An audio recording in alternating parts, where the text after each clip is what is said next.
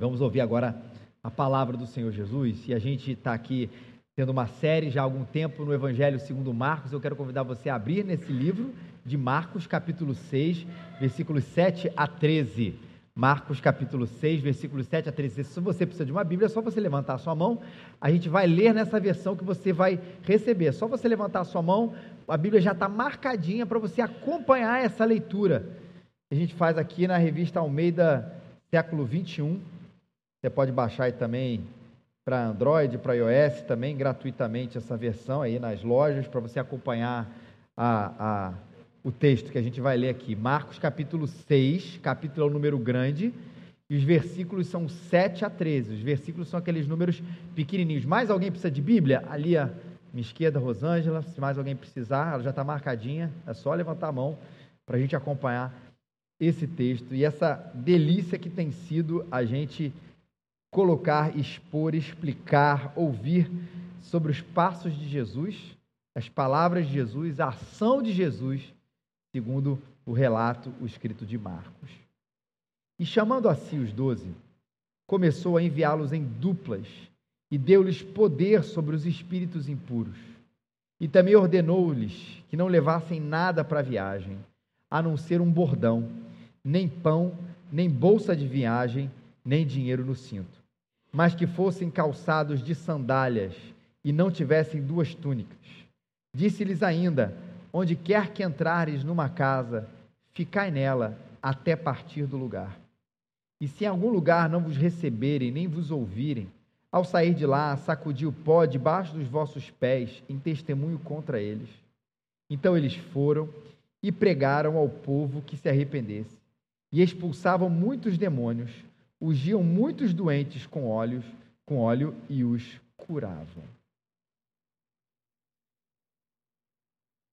Quando eu li esse texto, preparando essa mensagem, muitas vezes o que, o que vem na minha cabeça, e talvez venha na sua cabeça quase que de imediato, especialmente você que já talvez tenha sido criado numa igreja, ou tenha ouvido essa expressão. A gente olha para esse texto, olha para Jesus mandando essas, duas, essas pessoas em duplas, esses doze em duplas, para fazer o que eles fizeram. E praticamente dá para a gente uma sensação de que esse é um texto para missionários. E o que eu estou chamando para aqui de missionários, aqui eu estou falando para aquela galera que ela é, não tem outra ocupação na vida, falando assim por dizer, senão tratar de coisas como essa, né? de ir para um determinado lugar, seja em um centro urbano, seja ele uma aldeia distante, seja ele uma cidade grande, seja uma cidade pequena, seja num país do hemisfério norte ou sul, leste ou oeste, seja onde for, gente que foi chamada ou capacitada para ir para esses lugares. O que de alguma maneira faz com que esse texto ele seja meio irrelevante para a gente. Bacana, quando a gente for numa ação missionária, a gente lê esse texto. Quando a gente vê um, um, projeto de capacitação missionária para esse tipo de missionário, essa galera que vai fazer esse tipo de trabalho, a gente usa esse texto, mas ele parece que se torna um pouco distante, na medida em que a minha vida não é muito assim. De que a gente não, não vive, ou a maioria de nós, ou quase todos nós aqui, o Rick é uma exceção, ele acabou de entrar aqui, não vive dessa maneira como um missionário. Ou talvez assim, cara, amanhã eu vou acordar, eu não vou ser enviado numa dupla, eu e o Lucas, e a gente vai sair aqui pelo bairro do Flamengo, pelo centro da cidade, por Botafogo, pela Tijuca, seja por onde for, fazendo esse tipo de coisa. Esse texto parece muito estranho, esquisito para nós. Primeiro, porque a gente não se entende como um missionário. Isso não é verdade. Porque, na verdade, ainda que a minha vida não seja inteiramente ou ainda que o tempo da minha vida não seja exclusivamente para fazer coisas como eles estão fazendo aqui, isso não me desqualifica como um missionário. Parece que essas duplas aqui enviadas parecem para a gente e elas tornam para a gente uma coisa um pouco distante, por isso a gente elenca, vou falar um pouquinho sobre daqui a pouco. Ela foi uma classe especial de cristãos que por algum motivo vão fazer alguma coisa extraordinária. E o texto ele se torna distante para nós quando eu acho que isso pertence a essa classe chamada missionário, ou seja lá quem for, que vai fazer alguma coisa extraordinária, e eu me coloco apenas no papel do aplauso.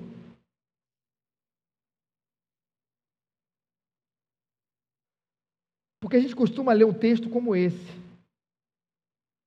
E a gente se identifica, ou na verdade, identifica alguém como capaz de fazer essas coisas. Você dificilmente diz, poxa, esse texto é para mim. Cá entre nós com muita sinceridade. A gente diz, que legal, os missionários são assim. Não é essa leitura prática que a gente tem do texto. Não estou dizendo que é isso que Jesus está ensinando, mas é a leitura prática. A gente lê esse texto no nosso devocional e fala assim: cara, que bacana, os missionários são assim. Ou às vezes, e até pior, quando a gente começa numa outra postura de dizer a igreja poderia ser assim. E eu digo pior, porque quando a gente lê ainda, ainda que a gente entenda que isso é aplicado à igreja e não apenas um tipo especial chamado missionários, a gente, quando diz a igreja poderia ser assim, a gente se exclui do processo e fica naquela postura de aplauso ou de crítica. É, na verdade, o que eu chamo aqui da terceirização, termo muito comum, da nossa espiritualidade. Ou ela é a terceirização na figura de uma pessoa que precisa mostrar a santidade, a capacidade missionária que eu não tenho. Que bom, eles são assim. Ou é na figura da instituição que não tem nome, mas que precisa mostrar alguma coisa que eu não tenho. O que eu quero dizer com isso? A igreja, um negócio meio sem nome, e a gente ainda bota assim, a igreja evangélica, ou a igreja evangélica brasileira, ou a igreja evangélica mundial, um negócio que não tem nome, precisa ser mais assim como esse texto está me mostrando. Você concorda que, de alguma maneira, a gente está se colocando à parte dessa história toda? Que maneiro, todo, que maneiro não. Que terrível que as pessoas não são assim. E o primeiro olhar não é para mim. Eu me retiro do processo e elejo uma casta de gente espiritual. E como um bom torcedor eclesiástico, eu tenho duas posturas, ou de reclamar, né? Ou de reclamar, ou de aplaudir quando eu vejo uma iniciativa parecida com aquilo que eu tenho a expectativa que a igreja tem que ser, mas eu não entro no campo. Repara que a, a, a, a questão do torcedor é muito assim, né? Eu lembro no dia, um dia maravilhoso, dia 23 de novembro de 2019, metade Rio, metade no Rio, final da Libertadores. Eu lembro que a gente teve uma programação de casais na igreja. E a gente até chegou um momento, né, a Milene, Lucas e Paulo Luiz falou assim, cara, será que vai dar? E até que a gente descobre que tem gente que não acompanha futebol. É verdade, gente. E é uma galera enorme, tanto é que foi bastante gente na reunião de casais. Eu lembro, Cicely, que seu marido chegou para mim e falou o seguinte: ele falou assim, cara, eu gosto de futebol, mas é diferente você, falando, vocês, né, o pessoal que estava torcendo pelo Flamengo, fala assim: nós vamos ganhar. A coisa da identificação. Ele, eu que gosto de futebol, digo, que legal, vai haver um vencedor no jogo. E o torcedor, ele é muito assim, né? Nós ganhamos a, a Copa tal para sair do, do assunto. Nós ganhamos o campeonato tal para sair do assunto. Na verdade, ninguém entrou em campo aqui. Ninguém foi lá resolver. E essa é um pouco daquilo que a gente acaba fazendo, voltando aqui, né? O futebol faz a gente viajar bastante. Voltando aqui para o texto, que a gente acaba fazendo com esse texto aqui, a gente torce por ele. Que a igreja seja assim. Vá lá, nós fizemos isso. Você entrou em campo? Não, mas nós fizemos isso. Ou, pô, nós não conseguimos fazer aquilo. A igreja está infiel, ela não faz isso. A gente precisa fazer mais aquilo. Como um torcedor ali da arquibancada, reclamando ou aplaudindo uma coisa que ele não faz parte. Quando, na verdade, esse é um texto, vamos botar assim, normativo para a gente, de que todos nós fomos enviados para esse tipo de coisa. Ou seja, se você não se enxerga como parte do processo, não é porque o texto está errado, mas a sua leitura está errada. Né? Levar o Evangelho, abençoar pessoas, Tudo isso foi delegado para a gente, ainda que nesse texto Jesus esteja falando sobre os doze apóstolos, mas é uma mensagem para mim, para você, para a gente, uma faceta tão importante que a gente tem que entender do que Cristo quer de nós. E pregaram ao povo que se arrependesse, expulsavam muitos demônios, ungiam muitos doentes com olhos e o curavam. Acho essa parte muito bacana. Aí sim, vamos olhar a realidade eu ter que ser genérico agora, da igreja evangélica brasileira. Reação normal. Estamos aqui, imagina que apareça um cara aqui endemoniado. Deixa eu fazer uma pergunta para você. Aparece ali na, na, na, na, na porta ali. Qual é o seu, certo ou errado, qual é o seu primeiro pensamento? Eu vou dizer qual é o seu primeiro pensamento. Chama o pastor. Adivinha a sua cabeça? Você até diga assim, não, não deve, mas vai ser o seu primeiro pensamento. Você vai dizer assim, chama o pastor. E cara, que domingo que vem estamos ferrados, o pastor está de férias. Ah, vai sobrar para o presbítero, para o missionário, alguém. Assim, a gente vai a gente fazendo a, a errada hierarquia espiritual. Errada. Vamos lá, chama o pastor da igreja. Rapaz, não está não. Tudo que eu falei errado, tá? Mas chama os presbíteros e missionários. Não tá, não. Cara, chama os diáconos. Não tá, não. Ah, cara, chama alguém do louvor da banda. Pô, chama alguém que dá aula. A gente vai fazendo isso até chegar e fazer, ó, cara, só tem você. Você que, rapaz. E é um pouco assim que a gente acaba é, entendendo esse texto, né? E aí, entrando na questão de que somos todos nós, o que Jesus está pedindo para que essas pessoas fizessem, para que nós fizéssemos, o que é engraçado é que Jesus não está pedindo nada inovador. O comentarista diz o seguinte: a ênfase não recai na inovação, mas na representação de quem o comissionou. Ou seja, Jesus fez até o capítulo 6 essas coisas. E agora, nesse, nesse texto, ele vai pedir para que as pessoas simplesmente repitam aquilo que, eles, que ele estava fazendo. E não uma coisa, ó, invente uma coisa nova, igreja, se renovem, faça alguma coisa, apóstolos, discípulos de Jesus. Não. Façam, continuem fazendo a mesma coisa. O que Cristo fez, ele fez. É a tal do continuidade do ministério de Jesus através do ministério da igreja. Claro, em um sentido, ninguém consegue na totalidade fazer o que tudo que Jesus fez. É por isso que Jesus deixou a sua igreja como continuidade do seu ministério, lembrando que a gente é um corpo. Alguns têm mais habilidade para isso, outros têm mais habilidade para aquilo, outros têm mais habilidade para aqui nesse sentido. Mas todos nós podemos fazer nesse sentido essas coisas que estão aqui. Primeira coisa que Jesus fala, pregue o arrependimento. Talvez você fale assim, cara, eu não consigo pregar o arrependimento, pregar como o pastor prega, como um professor ensina. Tá, tudo bem, essas coisas a gente até pode admitir e deve admitir que estão na base do dom, da vocação, né? Esse chamado é esse ensino, mas público que está sendo colocado aqui, mas todos nós temos essa capacidade, como discípulos de Jesus, de pregar o arrependimento. Que pregar arrependimento é esse? É a verdade de Jesus, que conforta o coração do homem, que confronta o coração do homem, de mostrar, né, Cristo na sua história, de mostrar Cristo no significado do que é o amor de mostrar Jesus no significado do como significado do propósito da vida, de mostrar que Jesus é o sentido de tudo, de mostrar que em Jesus a gente pode ser uma nova pessoa, de mostrar que em Jesus o ser humano pode se reconectar com Deus, as coisas mais basilares, as coisas mais importantes, são fruto desse arrependimento, quando a pessoa vê que Cristo é a resposta daquilo que ela estava procurando, ainda que ela estivesse caminhando numa direção errada, isso pode sair da boca de todos nós aqui. Todos nós. E a continuidade dá quando a gente mostra, continua fazendo todas essas coisas, ao invés de ver apenas ele como um amuleto, Jesus, como alguém que traz conforto, mas como aquele que é o dono de tudo, o Filho de Deus, o Salvador. E em função disso, ver o que realmente Jesus é, o que realmente Jesus faz, o que realmente ele fala. E um sinal claro desse encontro verdadeiro com esse Jesus verdadeiro é o arrependimento. Por isso a pregação do arrependimento.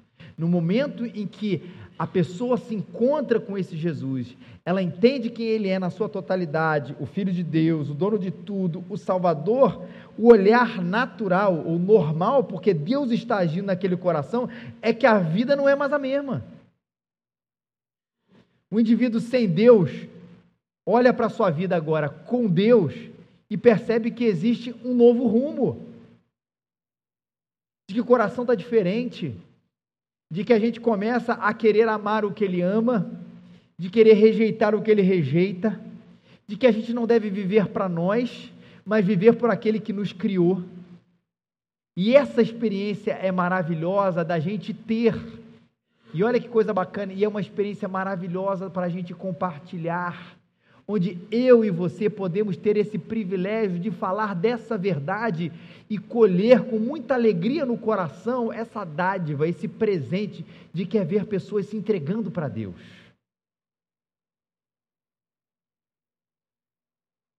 A igreja deixa de pregar isso quando ela se ocupa de outras coisas. Quando ela prega a famosa autoajuda, né? A ideia de que Deus existe para realizar os meus sonhos. A igreja deixa de pregar esse arrependimento quando ela pensa muito mais na frequência das pessoas do que na formação dos discípulos. Acha que a grande vitória da igreja é numérica e não é do crescimento do evangelho no coração das pessoas. Ela não o desagrada porque ela tem medo de não cumprir esse seu objetivo, que é o crescimento numérico, e ela não quer perder pessoas. E o que Jesus quer que a gente ensine, ganhando pessoas ou perdendo pessoas, mas vendo a possibilidade da transformação, da conversão maravilhosas, é que a gente ensine Jesus, a sua vida, o seu reino, a cruz e as doçuras e a dureza de caminhar com Ele. E nem eu e nem você, nem nós coletivamente e nem você individualmente devemos deixar de pregar essas coisas, essa realidade, como Ele fez. Jesus transformou pessoas pregando o evangelho do reino. Se as pessoas não estão ouvindo hoje ou não estão se rendendo a Ele, não é porque a gente precisa mudar a mensagem. A gente precisa continuar pregando a mesma mensagem, porque se Ele que converte, Ele converte com a mesma palavra que Ele mesmo pregou. É a continuidade. E inevitavelmente isso aconteceria como um sinal. A expulsão dos demônios, a cura dos doentes inevitavelmente isso como um sinal. Veja que nesse texto aqui não é o objetivo 01, mas uma consequência da ação libertadora de Jesus. E aí, para entrar nessa parte aqui agora, isso tem muito a ver com, com obras. E é legal que quando eu vejo um texto como esse, você percebe que para fazer o que Jesus está mandando a gente fazer, a gente não precisa de dinheiro, a gente não precisa de lugar, a gente não precisa de apoio de ninguém. O que a gente precisa é contar com a ação poderosa do Espírito Santo. A igreja muitas vezes ela deixa de viver essa realidade, a igreja, leia-se todos nós aqui, porque ela prefere contar com esses outros tipos de apoio. De alguma maneira a gente achar que a nossa influência será maior se lugar, dinheiro, relacionamento, network, seja lá o que for. Quando a igreja, quando ela é enviada, e nesse sentido, no, pouquíssima gente de fato andava com Jesus nesse tempo. Recurso era uma coisa absolutamente escassa, mas a igreja foi comissionada, enviada por Deus com a autoridade de Jesus, e isso fez com que ela cumprisse o seu propósito. Em nenhum momento aqui estou sendo piegas ao ponto de achar que a igreja não precisa de lugar. A gente já conversou isso aqui várias vezes. Nós estamos no século 21, as coisas são um pouco diferentes. Chove no Rio de Janeiro, faz sol no Rio de Janeiro. Imagina a gente todo debaixo de uma árvore agora, com esse calor maravilhoso. É, essas coisas, elas têm o seu devido lugar a questão financeira tem o seu devido lugar, mas o que, o que aqui a gente está estabelecendo é uma ordem de prioridade. O que a igreja não pode prescindir é dessa ação e desse comissionamento, dessa autoridade que Jesus dá para a gente, que é o que realmente vai capacitar eu e você de fazermos o que Ele quer que a gente faça. Retórica nenhuma, retórica nenhuma vai poder fazer com que uma pessoa se converta. Beleza de templo nenhum vai fazer com que uma nação se renda aos pés de Jesus. Sempre digo isso, o melhor exemplo é para a Europa. Não tem lugar onde a influência cristã de nome de rua, de nome de bairro e de localização estratégica esteja mais presente e mais morta do que aquele continente. E a gente não aprende quer imitar alguma coisa que na verdade a gente sabe que não vai dar sentido, porque não existe a mais bela catedral do mundo não pode converter ninguém. O maior recurso que uma igreja tenha, fisicamente falando, é incapaz de expulsar um demônio. É incapaz de trazer libertação na vida da pessoa. Ah, mas a autoridade, o poder que Jesus tem sobre a gente é maravilhoso. Por isso, uma dose enorme de impotência é fundamental. James Edwards fala isso. Eu preciso me sentir assim, incapaz. E aí esse texto tem que dizer para a gente, ele tem que falar assim, eu não consigo. Mas aí não é fazer, como eu disse lá no início, me apontar para uma casta que consegue. Eu não consigo. Esse texto não é para mim. Esse texto talvez seja para pastores, presbíteros, diáconos, missionários, alguma coisa assim. Não. Esse texto tem que me fazer dizer assim: é impossível que eu consiga fazer isso. Mas ele não aponte para pessoas, mas aponte para a autoridade que Jesus tem para exercer através da sua vida.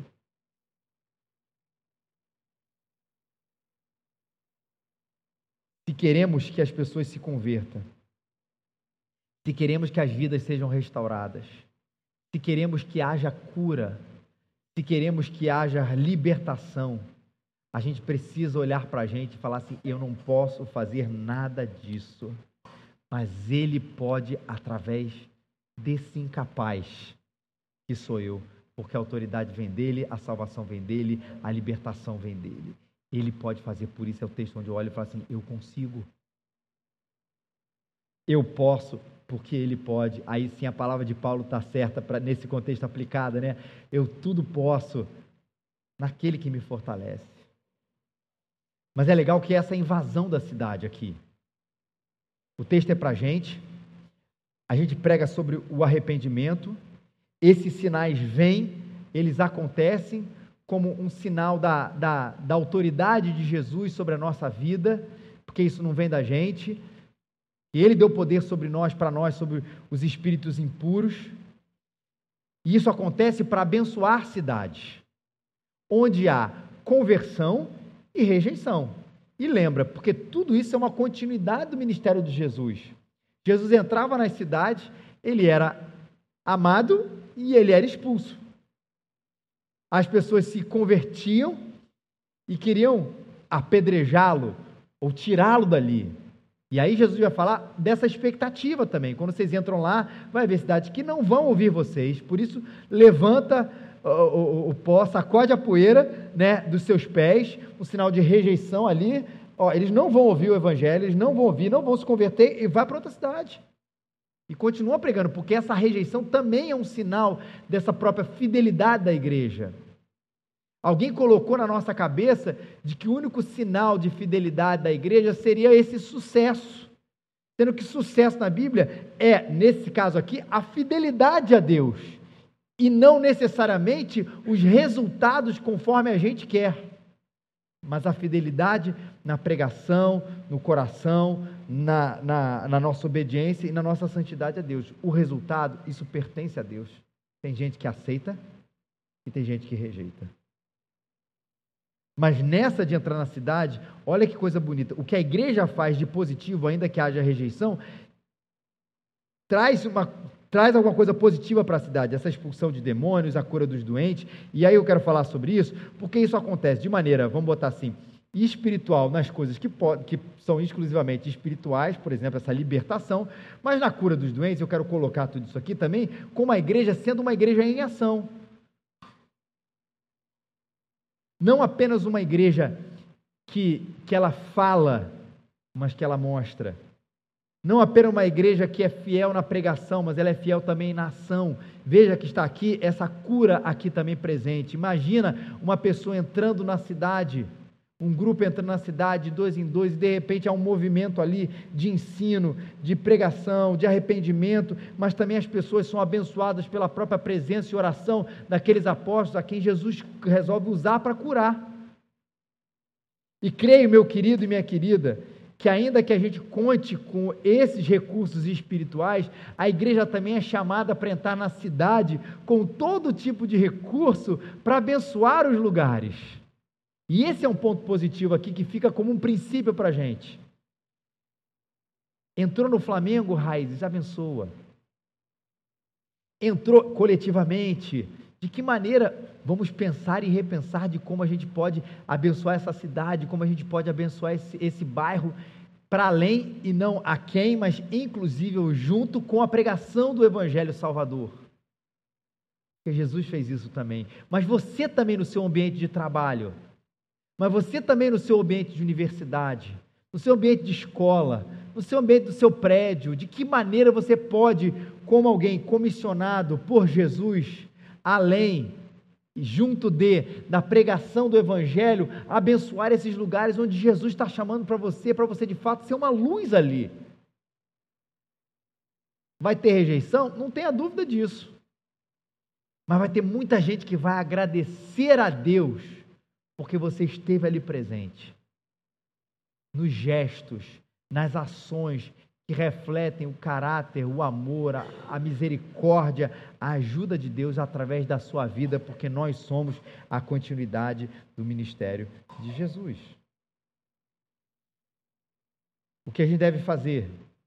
Pregação do arrependimento, abençoando as cidades, orando pelas vidas, orando por libertação, orando por cura, fazendo aquilo que está no nosso alcance para que a igreja faça para que a gente pessoalmente, coletivamente abençoe os lugares onde a gente está. Mas é interessante que o texto fala de outras coisas. Jesus dá uma ordem para aqueles que são enviados que não levassem nada para a viagem, a não ser um bordão, nem pão, nem bolsa de viagem, nem dinheiro no cinto, fossem calçados de sandália e não vestissem duas túnicas. É difícil aplicar isso para a gente hoje.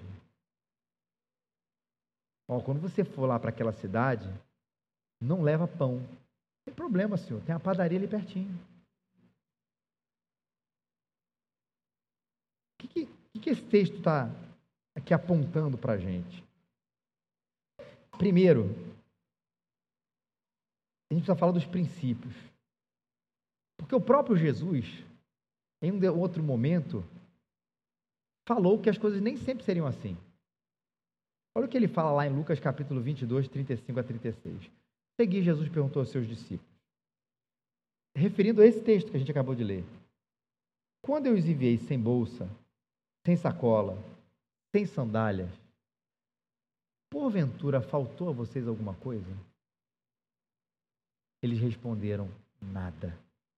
Não faltou nada. Então Jesus lhe disse: Agora, porém, quem tem bolsa, pegue-a e faça o mesmo com a sacola. E o que não tem espada, venda a sua capa e compre uma. Ou seja, Jesus pediu para eles fazerem isso uma vez, aquilo que, eu, que gente, texto que a gente está acabando de ler aqui. Não necessariamente para que isso fosse uma coisa repetida o tempo inteiro, mas talvez ali um grande teste para aquelas pessoas, a gente vai entrar também na profundidade desse teste, para que elas tivessem a certeza de que elas estavam dependendo exclusivamente de Deus. De que se você vai preocupado para ser fiel a Deus, querendo obter algum tipo de lucro, ou querendo achar que você precisa ter todas as respostas, não vai. Porque tem que ir na dependência. Com isso ele não está dizendo assim, vai que nem um maluco. Não é isso. Mas vai na dependência de que ele há de prover. Vai na dependência de que ele há de fazer todas as coisas. Essa tem a ver com a dependência de Deus, mas também o texto vai fazer uma analogia muito importante com uma história lá do Antigo Testamento. Lá no Antigo Testamento, que é a primeira parte da Bíblia, Deus falou assim para o seu povo, quando eles estavam saindo do Egito: É assim que vocês devem comê-lo, já prontos para viajar, com as sandálias nos pés, o cajado na mão, comam depressa. É a Páscoa do Senhor.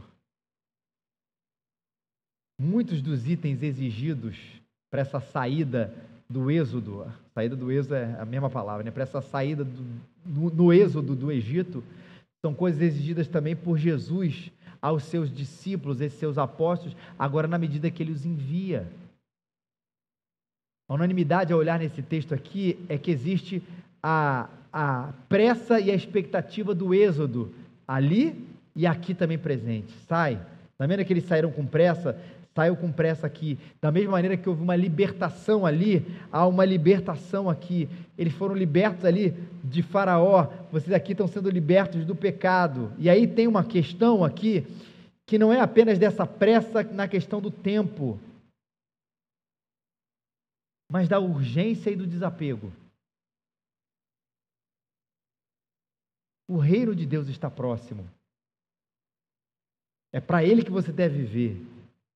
Não demore. Deus te chamou para sair hoje.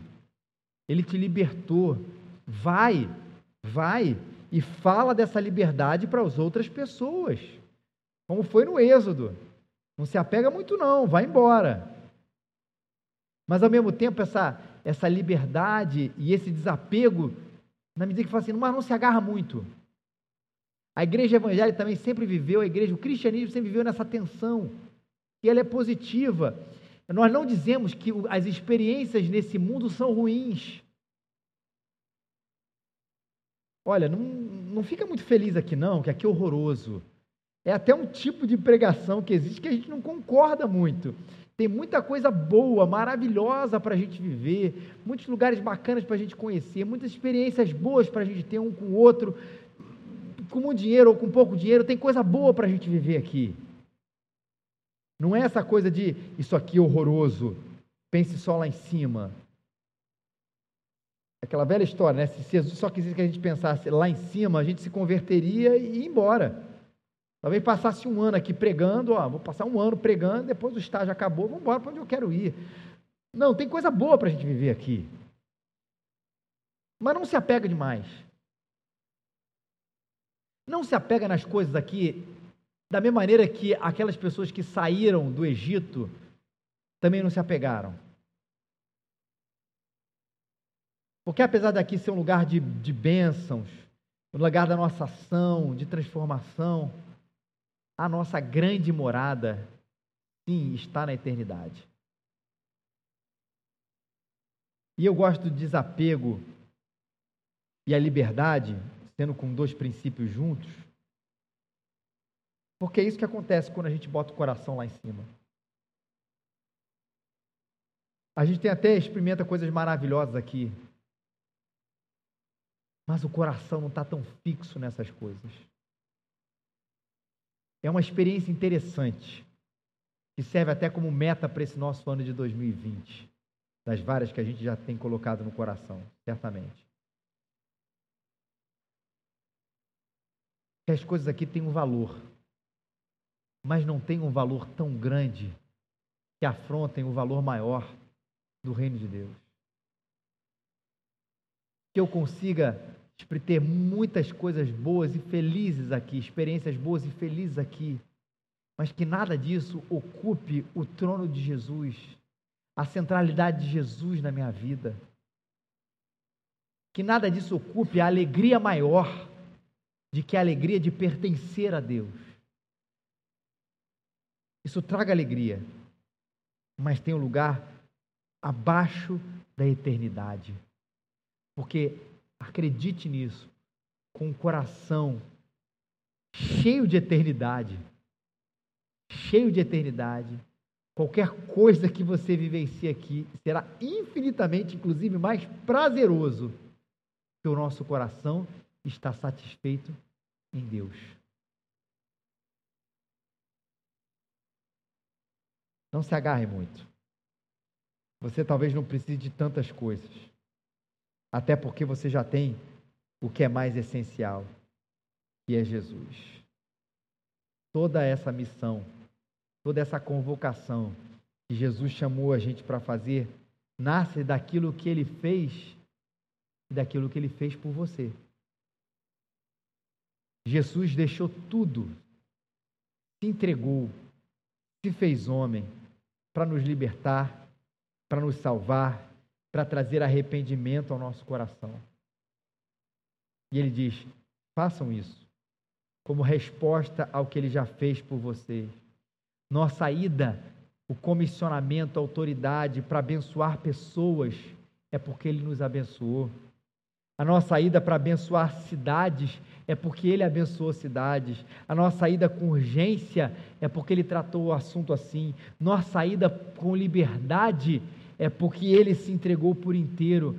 A nossa ida satisfeita com o coração com ele, portanto, a gente só precisa do essencial, é porque a gente descobriu que ele é a vida. Por isso, e aí eu termino, a missão da sua vida, tão expressa nesse texto, não é a missão da sua vida. A missão da sua vida é a missão da vida de Jesus. Esse texto é para você. Esse texto é para mim. Esse texto é para nós. Todos aqueles que tiveram encontro com aquele Jesus maravilhoso.